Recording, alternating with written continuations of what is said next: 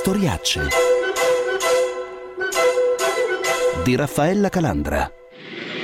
Ferma! Ferma subito! Che c'è? E che succede? Apri! Ma perché mi fermavo? Che? Apri, t'ho detto! Sto aprendo il. Apri! E stavolta difettosa. Ma dove è morto c'è? Eh, morte. Ma com'è? E come conosci? A me mi pare che è un uscillo. Ah sì? Tu quando vedi un morto perché non ti fermi? Non l'ho visto. Non è vero, bugiardo! Hai frenato! No, io no. Ma va! L'autobus stava per partire. Rombava sordo, con improvvisi raschi e singulti. La piazza era silenziosa. Nel grigio dell'alba, sfilacce di nebbia ai campanili della matrice. Solo il rombo dell'autobus e la voce del venditore di panelle. Panelle calde, panelle! Implorante e ironica. Il bigliettaio chiuse lo sportello. L'autobus si mosse con un rumore di sfasciume. L'ultima occhiata che il bigliettaio girò sulla piazza colse l'uomo vestito di scuro che veniva correndo. Il bigliettaio disse all'autista Un momento e aprì lo sportello mentre l'autobus ancora si muoveva. Si sentirono due colpi squarciati. L'uomo vestito di scuro, che stava per saltare sul predellino, restò per un attimo sospeso, come tirato su per i capelli da una mano invisibile. Gli cadde la cartella di mano e sulla cartella lentamente si afflosciò. L'omicidio di un piccolo imprenditore in una terra di miniere e povertà, un'inchiesta che si fa largo tra silenzi diffusi e connivenze profonde. Un capitano dei carabinieri testardo, arrivato in Sicilia da Parma, che ricostruisce un ampio giro di appalti e gli interessi del boss locale, ma poi anche i depistaggi di chi cerca di far apparire tutto come un'altra storia, un delitto passionale e i tentativi romani di far scagionare gli imputati. C'è la mafia che vedeva intorno a sé e ci sono anche tutti gli elementi più tipici della mafia d'ogni tempo nella trama del Giorno della Civetta, il romanzo più famoso di Leonardo Sciascia, il libro che fece conoscere all'Italia intera cosa fosse davvero la mafia. Non folklore ma violenza, controllo del territorio, omertà, interessi ampi e molteplici, depistaggi, trame ordite in segreto nel buio della notte popolata da animali come la civetta appunto, ma da allora in poi tutto sarebbe stato un po' più alla luce del giorno. Innanzitutto Sciascia rimane, e ogni volta che lo si legge ce la conferma, colui che prima e meglio di ogni altro ha fatto conoscere con i suoi scritti, a cominciare dal giorno della civetta, che cosa era la mafia, la sua incidenza nella vita concreta di ogni giorno della Sicilia.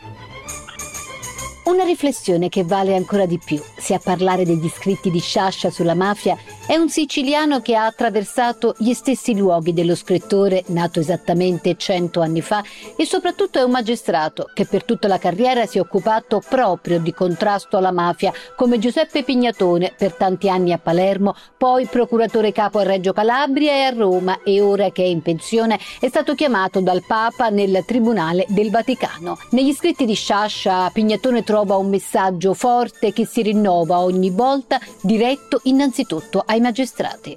Mi colpisce ogni volta la rappresentazione della giustizia e di chi la amministra. Da un lato c'è una concezione quasi sacrale, penso al piccolo giudice che nel romanzo Porte Aperte si gioca in piena consapevolezza la casiera con il rifiuto di condannare un omicida alla pena di morte come era richiesto dal regime fascista e come gli avevano sollecitato i suoi superiori. Dall'altro lato, proprio per questa concezione quasi sacrale, Sciascia è spietato verso quanti, soprattutto i magistrati, tradiscono quell'ideale. È altrettanto spietata l'analisi dell'amministrazione della giustizia come strumento del potere, il potere quello con la P maiuscola. Ancora è cruciale, ancora oggi, ed è un tema che ricorre continuamente in Sciascia, la necessità di andare oltre le apparenze, anche quelle che sembrano più convincenti per toccare il nucleo duro della realtà, spesso proprio quella realtà voluta dal potere con la P maiuscola. Poi c'è un'altra affermazione che io ricordo sempre quando parlo di queste cose e che tocca ancora una volta soprattutto i magistrati. La necessità del rispetto delle regole, specie quelle poste a tutela delle parti più deboli del processo, a volte sono gli imputati, a volte sono le persone offese, perché, come dice Sciascia, lo Stato che nella lotta alla mafia non rispetta le regole ha già perso la sua guerra contro la mafia. Poi c'è un'ultima cosa che vorrei dire. Il nucleo del pensiero di Sciascia sulla mafia e sulla giustizia rimane sempre valido, al di là delle evoluzioni notevolissime del fenomeno mafioso in questi 30-40 anni.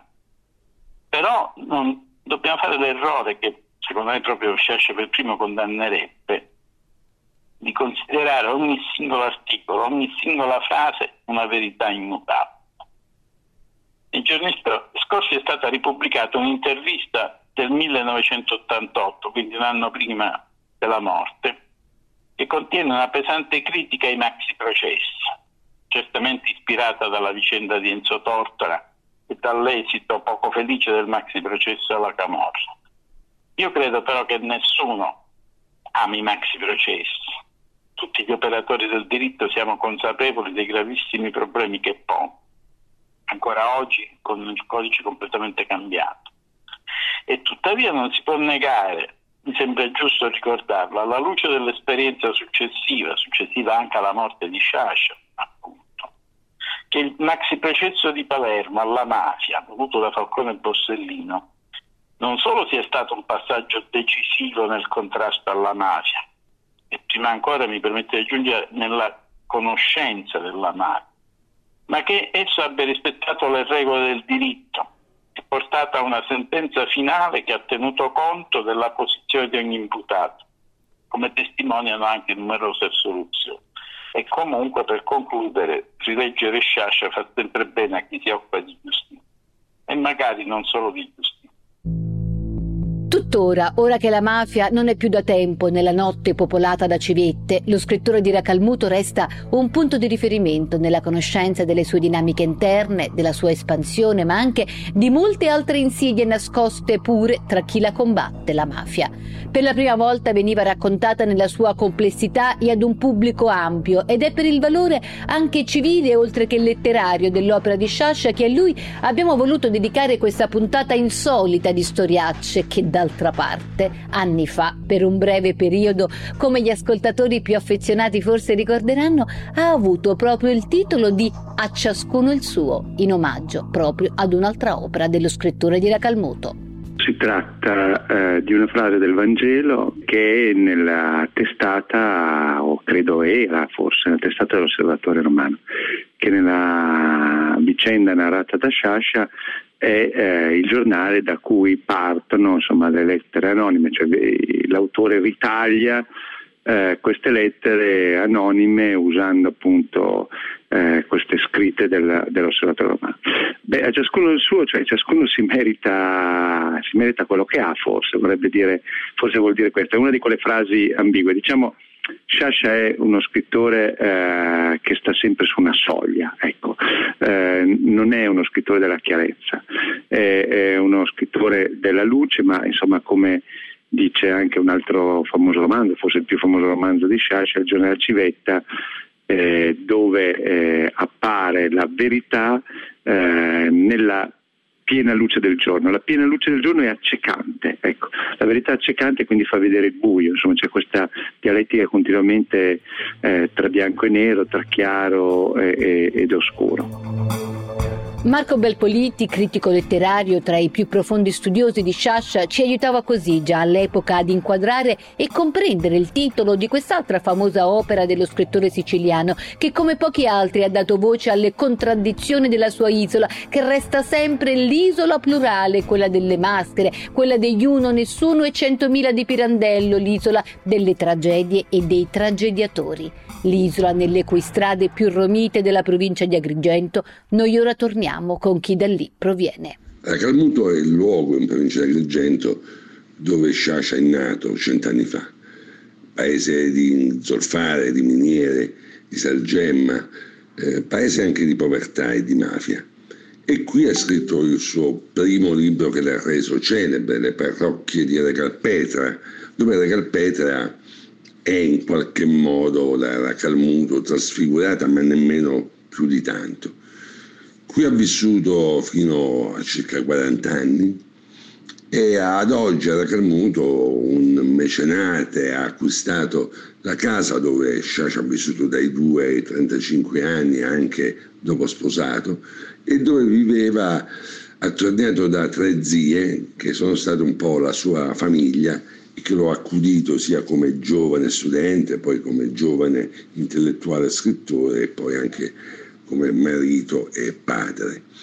Questo luogo è ancora visitabile con i mobili d'epoca e con moltissime riviste, libri che ricostruiscono anche un po' il percorso che ha fatto Sciascia per diventare quello scrittore che conosciamo. Sempre da Calmuto c'è il Circolo Unione, che è un, un circolo di conversazione eh, che Sciascia ha descritto nelle sue parrocchie della Calpeta e che è un po' l'archetipo di tanti circoli siciliani che Sciascia ha inserito nei suoi libri come ciascuno il suo, tanto per citarne uno. Poi c'è anche la Fondazione Sciascia, centro di studi molto importante che raccoglie le lettere mm, che Sciascia ha donato, le sue corrispondenze con scrittori intellettuali della sua epoca e anche la sua collezione di ritratti, tutti dedicati agli scrittori che amava, Voltaire, Manzoni, Stendhal e tantissimi altri, Pirandello, mm, prima di ogni altro. E poi ci sono i luoghi fisici, la piazza, eh, le chiese, il teatro dove Sciascia vide le, le prime rappresentazioni e anche i primi film muti, quelli che lui ha amato moltissimo, da cui nasceva poi il suo amore per il teatro e per il cinema. Racalmuto, luogo fisico, come ci ha descritto Gaetano Sabatteri, collega, scrittore e concittadino di Leonardo Sciascia, ma Racalmuto anche paradigma di quel mondo che Sciascia avrebbe poi raccontato anche negli aspetti più controversi con parole che tuttora continuano a far discutere come la denuncia sui professionisti dell'antimafia. Da qui ripartono tra pochissimo i racconti di storiacce. I racconti di storiacce. Io divido l'umanità in eh, cinque categorie. Ci sono gli uomini veri, i mezzi uomini, gli uominicchi, poi mi scusi, i ruffiani. E in ultimo, come se non ci fossero, i qua. Sono pochissimi gli uomini, i mezzi uomini pochi. Già molti di più gli uominicchi. Sono come bambini che si credono grandi. Quanto ai ruffiani, stanno diventando un vero esercito. E infine, i qua qua qua. Il branco di oche. Ma lei, anche se mi inchioda, è un uomo. E perché mi considera un uomo? Perché dal posto dove sta lei è facile calpestare la gente da persone che erano al suo posto. In altri tempi ho ricevuto offese peggiori della morte. Don Mariano Arena, il boss del giorno della civetta, classifica l'umanità secondo le sue categorie e in questa celebre scena del film tratto dal romanzo di Leonardo Sciascia rende tributo in un certo senso al capitano dei carabinieri Bellodi che prova ad incastrarlo.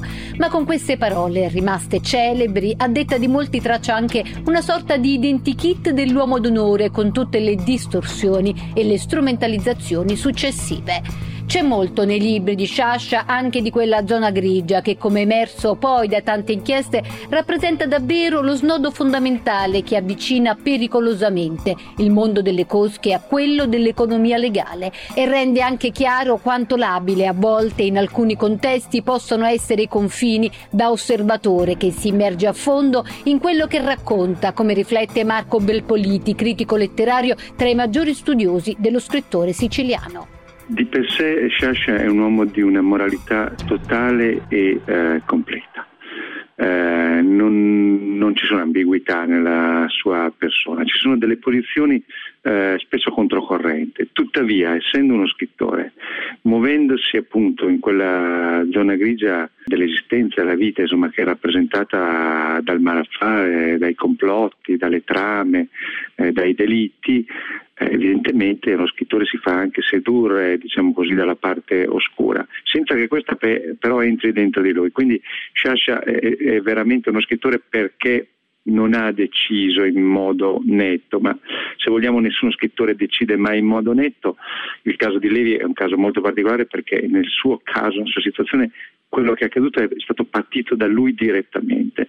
Nel caso di Sciascia siamo in presenza di un osservatore, quindi di uno che si mette anche a distanza, ma è una distanza non completa perché insomma lo scrittore veramente si immerge e si identifica anche nei suoi personaggi. È stato detto che il giornale Civetta contiene diciamo, dei personaggi mafiosi che hanno degli aspetti simpatici o positivi. È probabile, è possibile, insomma, in ogni caso lo scrittore non traccia mai una linea netta insomma, tra il bene e il male, sa esattamente che cosa è il bene, ma il suo compito è descrivere anche il male.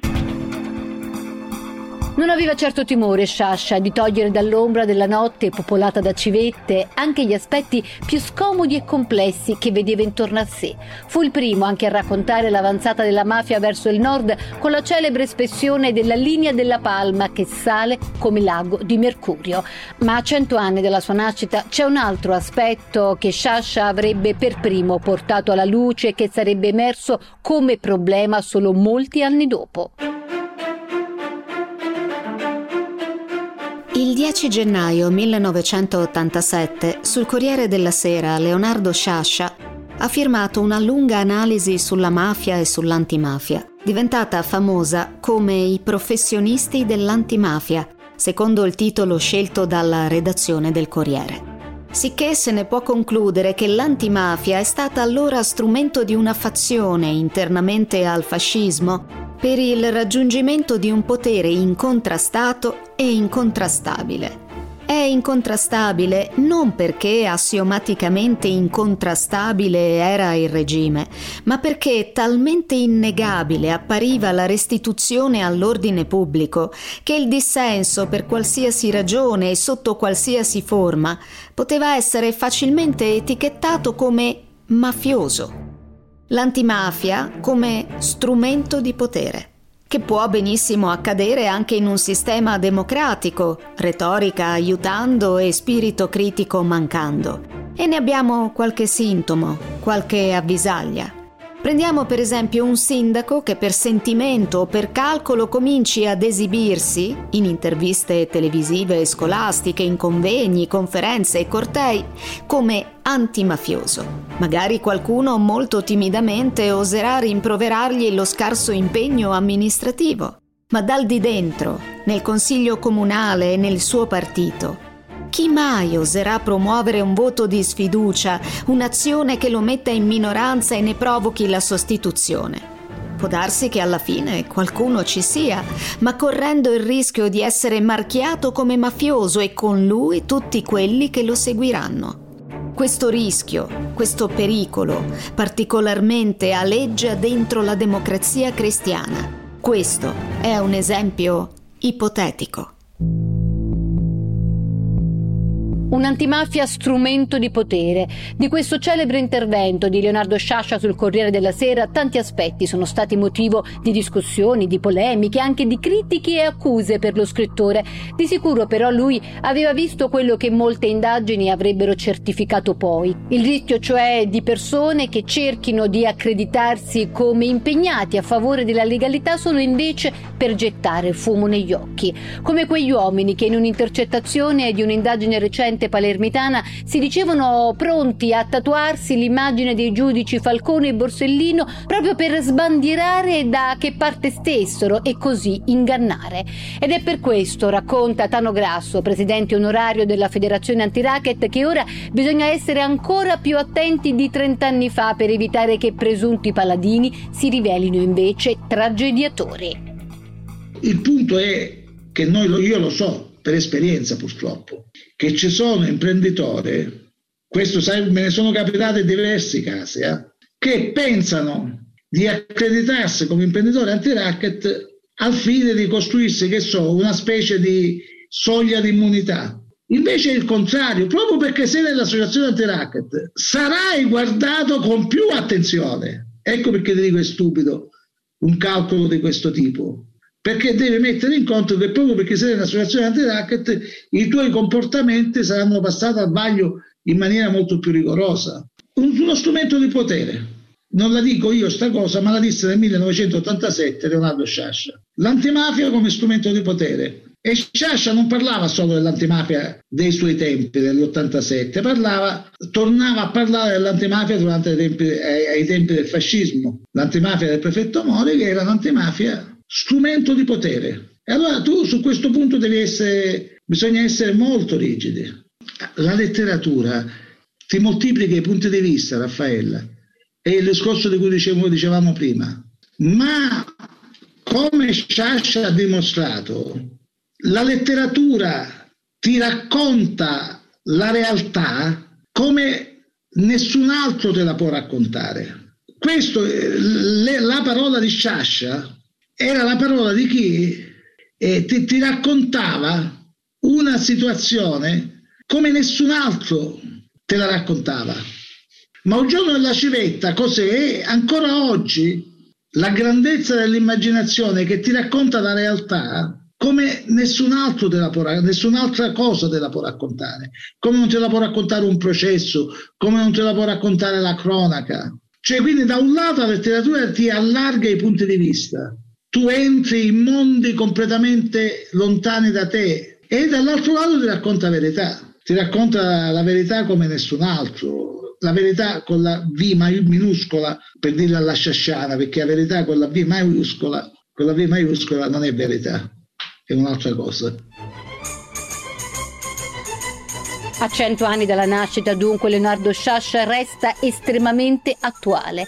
Tutte ragioni per ritornare a leggere i suoi libri che restano un punto di riferimento anche per questa trasmissione che non a caso ad ogni puntata rinnova il suo omaggio per l'autore del giorno della civetta con queste note.